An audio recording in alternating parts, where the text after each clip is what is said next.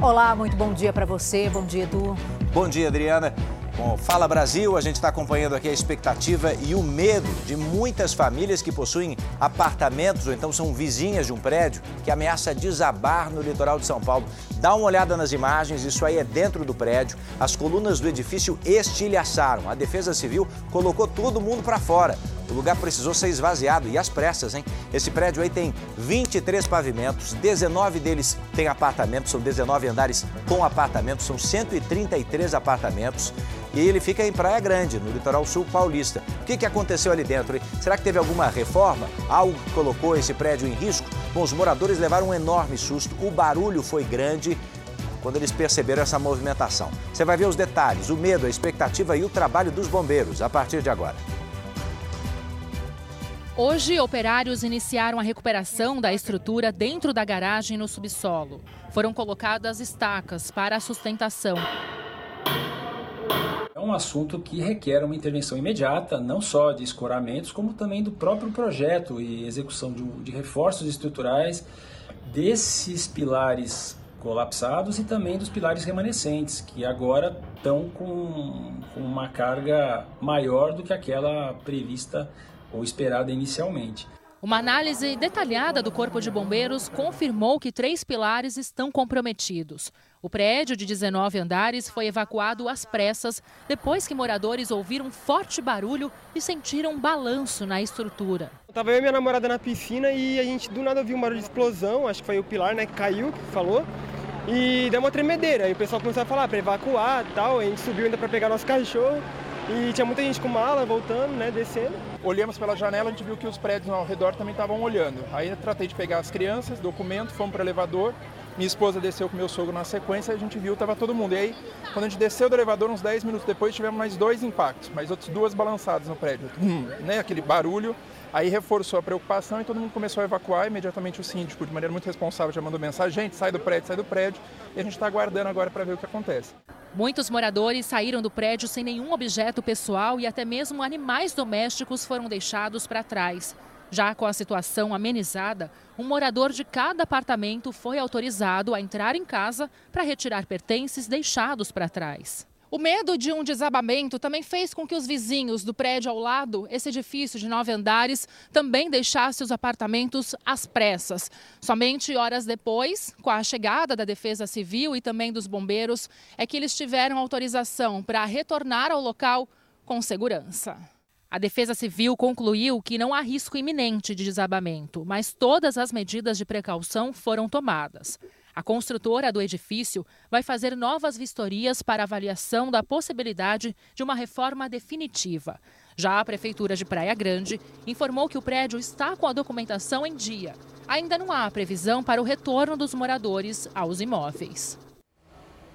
Pois é, e a gente imagina o desespero das pessoas que vivem nesse imóvel, né, nesse prédio e também nos prédios vizinhos. A gente vai então direto agora lá para Praia Grande conversar com a Bia Casadei, que já está aqui comigo, né, Bia? A gente precisa saber agora o que esperar, o que deve acontecer nas próximas horas. Teve uma obra que começou ontem, tinha previsão para terminar hoje. Gostaria que você contasse para a gente também se essa obra já foi concluída. E eu sei que você conversou também com parentes de moradores aí do prédio, né? Bom dia para você. Verdade, Adriana. Bom dia para você também. Olha, essa obra está em andamento. Daqui de fora a gente consegue ouvir o barulho. O que está sendo feito? A construtora do prédio está colocando pontaletes de ferro, iguais esses que foram colocados aqui fora. Dá uma olhada, tá vendo? São pontaletes aqui para ajudar a essa estrutura, né? Eles estão colocando esses mesmos pontaletes lá no subterrâneo, na garagem, para suportar o peso, para ajudar as colunas danificadas a suportarem os pesos. O peso. Mais cedo a gente podia ver essa obra lá dentro, mas agora eles colocaram plástico preto na janela para tapar nossa visão. Nos próximos dias deve haver novas vistorias para avaliar a possibilidade de uma reforma definitiva. Segundo os bombeiros, essas colunas sofreram um cisalhamento, que é o rompimento das estruturas causado por um esforço excessivo. Eu conversei mais cedo, Adriana, com a mãe de uma moradora. Veio aqui hoje cedo para ver como é que está também o andamento dessa obra. Ela contou que que a filha mora sozinha com o filho dela de 7 anos, né, com o neto dela. Eles ouviram por volta de 1h30 da tarde um barulho muito alto, como se fosse uma explosão. Como ela mora no primeiro andar, foi mais fácil para ela. Ela saiu correndo desesperada, pegou o filho e saiu antes mesmo do síndico dar a ordem, né, para o pessoal sair às pressas. Ela está na casa da mãe agora, lógico, está preocupada, né, quando que vai voltar para casa, porque ainda não há uma previsão de quando esses moradores vão poder retornar para os seus apartamentos. 133 apartamentos. O prédio está completamente vazio para garantir a segurança de todos os moradores. A gente vai continuar acompanhando aqui. Qualquer coisa, qualquer novidade, a gente volta. Edu e Adriana. Muito obrigado, Beatriz Casadei, ao vivo de Praia Grande. Essa imagem do lado esquerdo, né, é a que mais preocupa, né? Você imagina o barulho que eles ouviram ontem por volta de 1h30 da tarde. O que a gente está apurando de informação desse local, a gente pode voltar a qualquer momento ao vivo para lá. Houve uma troca da caixa d'água desse prédio, que fica no alto do edifício, por outras caixas d'água com 3 vezes mais capacidade, ou seja, aumentou bastante o peso de repente. Outras obras dentro de alguns imóveis, dentro de alguns apartamentos aconteceram e alguns colocaram aquele estilo banheira ou furô, sabe? Que não precisa cavar, mas aumenta também o peso dentro dos apartamentos. Tudo isso preocupa, então está sob controle momentaneamente, mas não afastou o medo e a preocupação de quem vive e de quem é vizinho desse perigo. Claro, e a gente vai acompanhar, claro, cada movimentação dentro desse prédio, também a obra que está sendo feita lá, colocando as estacas para poder escorar aí essas pilastras que foram danificadas, que a gente acabou de ver nas imagens também. E qualquer informação, a Bia Casadei, que continua por lá, chama a gente aqui, né, Edu? É isso. Tem mais notícias de São Paulo. São destaques da maior cidade do país com Eleandro Passaia. Bom dia, Passaia. Oi, Edu. Bom dia para você, meu amigo. Vamos lá. Nós começamos com um acidente que, infelizmente, tirou a vida de 2 crianças. Outras 5 pessoas ficaram feridas também. E aí, Fábio? Passaia, mais uma vez, bom dia para você. Para você que acompanha o Fala Brasil, segundo a polícia, o veículo ficou sem controle e bateu em um poste na zona leste da capital. Um dos homens socorridos teve traumatismo craniano e está em estado grave. Os outros envolvidos na batida foram levados para o hospital com ferimentos leves. O motorista do veículo, de 30 anos, foi preso e vai responder por homicídio culposo quando não há intenção de matar. Na delegacia, a polícia descobriu que ele não tinha carteira de habilitação. Passaia. Olha, me desculpa, tá? Se o cara não tem carteira de habilitação, sai dirigindo por aí, já não é qualificado para fazer e acaba tirando a vida de 2 crianças, eu não acho que tem que ser indiciado por homicídio culposo, é a minha opinião. O homicídio culposo, ele dá uma pena bem menor. A pessoa tem a culpa, mas ela não tinha o dolo, ou seja, não tinha intenção. Agora, quando é um homicídio doloso, é uma pena maior. E se nós não deixarmos atrás das grades os irresponsáveis que tiram a vida das pessoas, esse Brasil nunca vai mudar. Essa manhã foi de muitos acidentes aqui em São Paulo, Fábio. Eu parei de contar quando nós tínhamos registrado 5 já, Fábio. Foram pelo menos 5 registrados pelo helicóptero da Record. Esse aí, ó, foi entre uma van e também um caminhão. 6 pessoas ficaram feridas. Uma vítima ficou presa nas ferragens dessa van. Os bombeiros precisaram cortar a lataria do veículo para retirar a vítima. Acidente na rodovia Ayrton Senna, em Mogi das Cruzes. Várias viaturas foram até o local. A gente também tem uma outra imagem que mostra um carro que capotou no Tatuapé, zona leste de São Paulo. Nesse momento aí, ele já tinha sido desvirado, mas a gente percebe que ele ficou bastante destruído, ocupou uma pista da esquerda na avenida Salim Farah Maluf. Outro acidente foi na região central de São Paulo, ali no bairro da Luz. Essa batida foi entre um carro, esse carro vermelho, e uma moto. O carro vermelho só parou depois de bater numa placa e também nesse poste. Não dá para ver muito bem, mas a moto ficou embaixo do carro, está escondida ali embaixo. Um homem ficou ferido nesse acidente aí, nesse cruzamento da região central de São Paulo. Outra batida registrada foi entre 2 carros. Um deles, esse carro de luxo aí, ó, que ficou tombado. O acidente foi no acesso da 23 de maio para leste-oeste. Passaia. Ok, Fábio, obrigado pelas informações. A polícia sempre diz que depois do carnaval o número de acidentes é grande porque muitas pessoas passam a noite inteira na folia e irresponsavelmente saem dirigindo alcoolizadas por aí. Então tome muito cuidado. Daqui a pouco eu volto com mais aqui de São Paulo. Oi, Edu. Na Grande São Paulo, uma família procura há 11 dias por um senhor de 80 anos que saiu para passear sozinho e não voltou mais para casa. Deve bater um desespero, né? O que se sabe é que, apesar de levar uma vida normal, ativa, costumar fazer esses passeios sozinho, ele recentemente teve uma perda de memória na rua. Essa é uma situação comum e que serve de alerta entre os idosos. Tatiane caminha pela cidade angustiada. Ela tenta, de todas as formas, encontrar o pai. Roda, roda, roda, não tem informação. Não tem, sumiu. Simplesmente sumiu.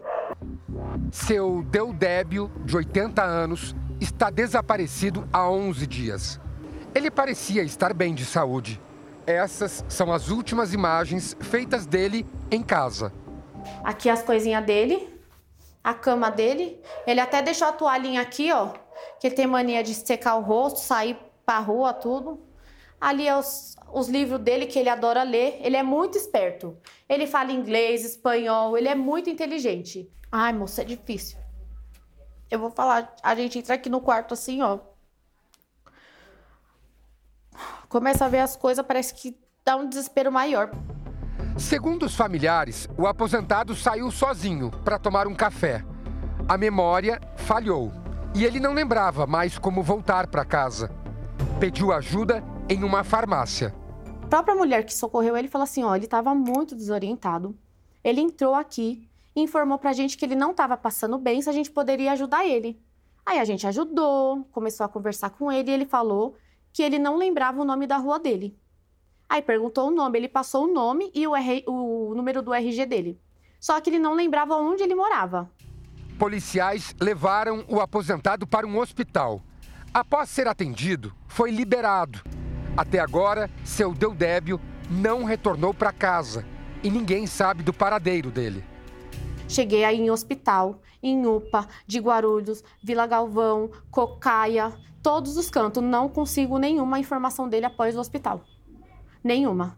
A família já não sabe mais a quem recorrer. Como mais uma alternativa, na esperança de encontrá-lo, eles criaram esses cartazes com a foto dele e com as mensagens, principalmente de contato. Esses cartazes estão sendo espalhados pela cidade. Centenas já foram colados em postes, paredes e também estão sendo distribuídos em pontos de ônibus. Esse gente não sabe se está passando fome, se está sendo judiado, porque o senhor de 80 anos, moço, desorientado, onde ele vai estar? Eu não tenho mais informação dele. Casos de pessoas com idades avançadas que desaparecem por falhas na memória são mais comuns do que se imagina. No mês passado, Cláudio de Oliveira Jardim, de 72 anos, saiu de bicicleta e também não voltou mais. Ele foi visto pela última vez na cidade de Butiá, no Rio Grande do Sul, onde mora. Câmeras de segurança chegaram a registrar o seu Cláudio passeando. O idoso fazia uso de medicamentos para a depressão.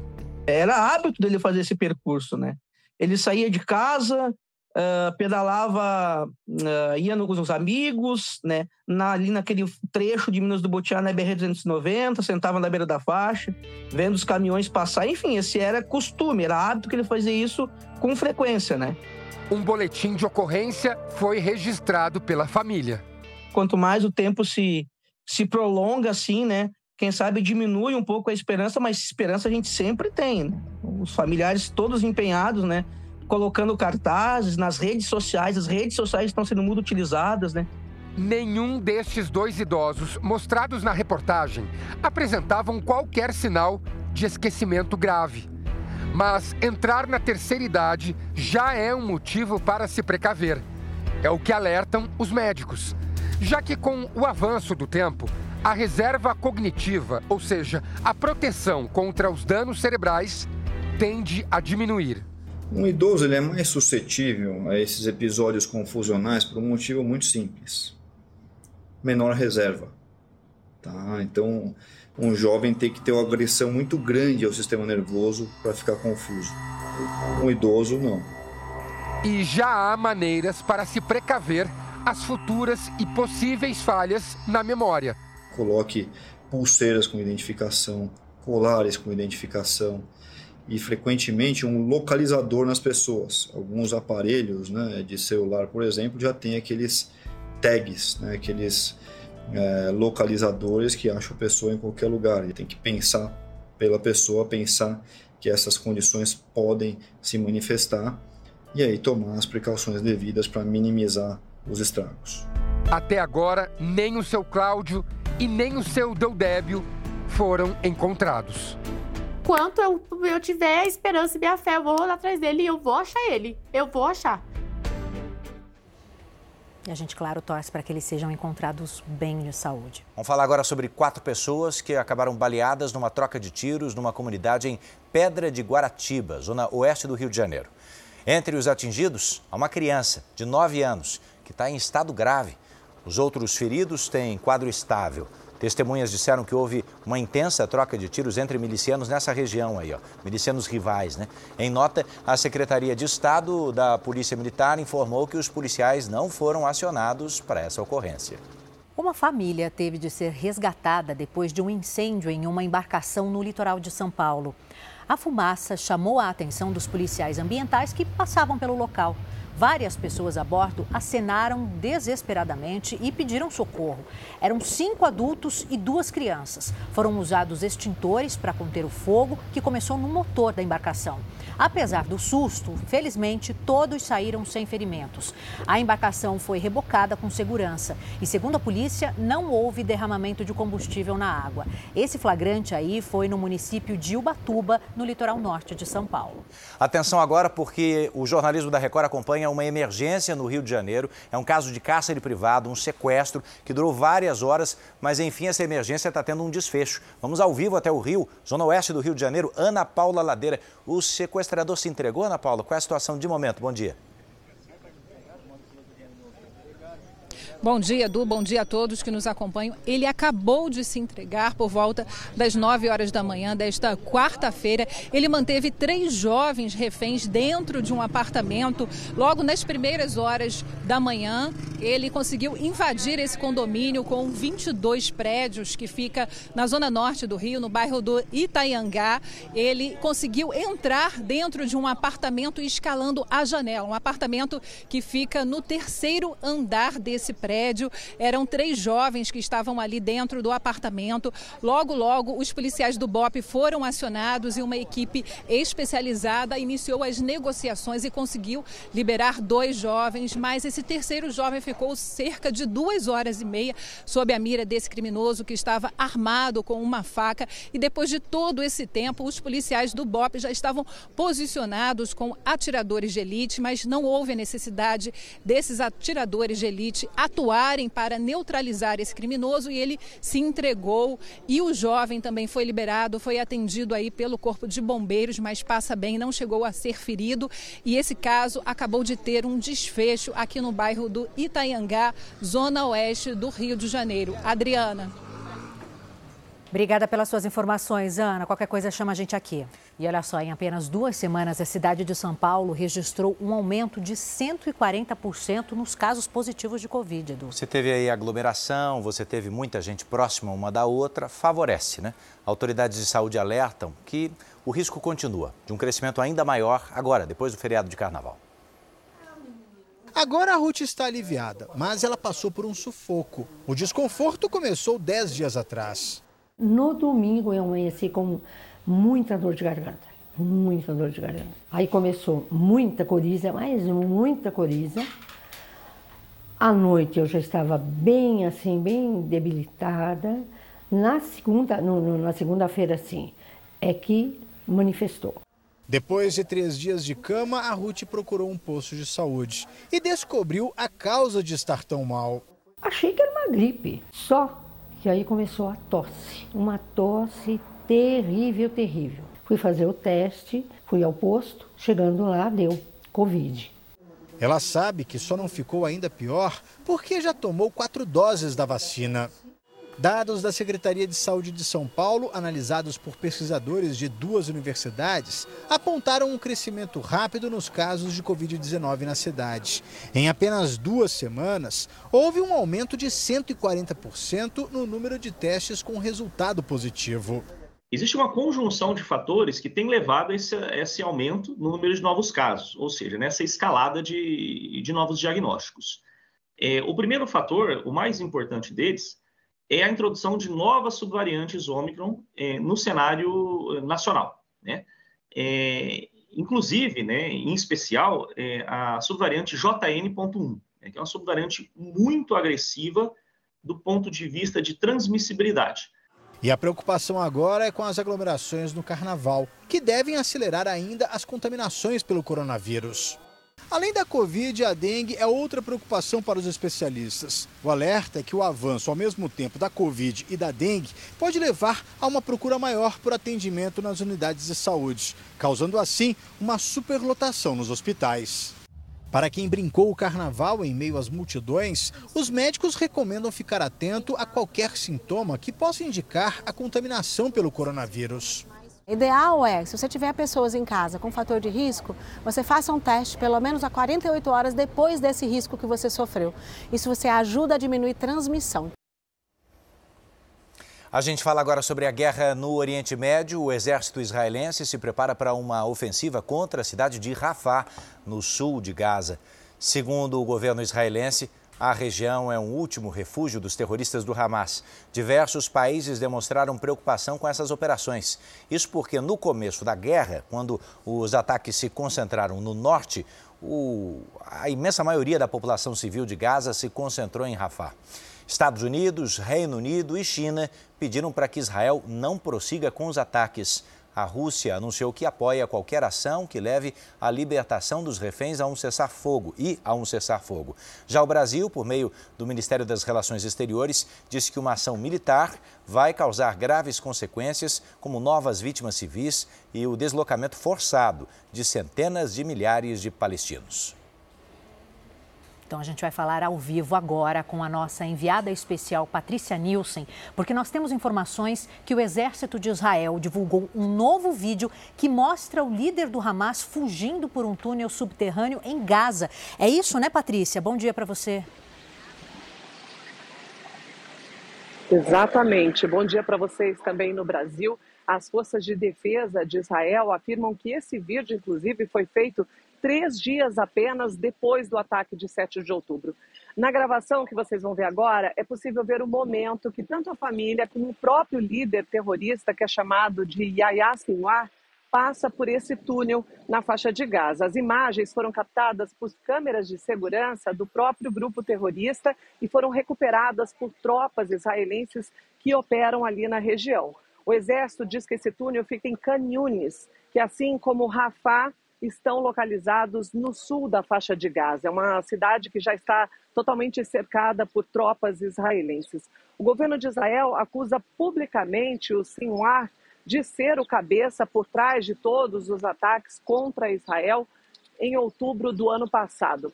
Bom, o exército israelense acredita que tanto Sinwar como a família dele continuam escondidos em túneis de Gaza. Volto com vocês no estúdio. Vamos lá, Fábio, aproveita que você está aí, tem imagem também das chuvas aqui em São Paulo, são imagens novas chegando. Olha, choveu muito durante a noite, hein, Fábio? Choveu muito durante a noite, a Grande São Paulo sofreu com a forte chuva, só que o caso mais grave está em Suzano, Passaia, onde 2 pessoas estão desaparecidas. O carro em que elas estavam foi simplesmente arrastado para dentro de um córrego. O Corpo de Bombeiros foi chamado e, nesse momento, está fazendo buscas na região, estão tentando localizar esse carro e essas 2 pessoas que foram levadas estão desaparecidas. A cidade também teve quedas de árvores, casas destelhadas, ruas alagadas. A gente também tem novas imagens que mostram o temporal em Cotia. A gente percebe aí, carros dentro desse alagamento, praticamente submersos. Também temos imagens de Vargem Grande Paulista, aqui na região metropolitana, que mostram os estragos da chuva. Muitas ruas completamente alagadas, moradores que infelizmente sofrem com essa situação, casas que foram invadidas pela água. Essa rua aí, parece que se transformou até num rio.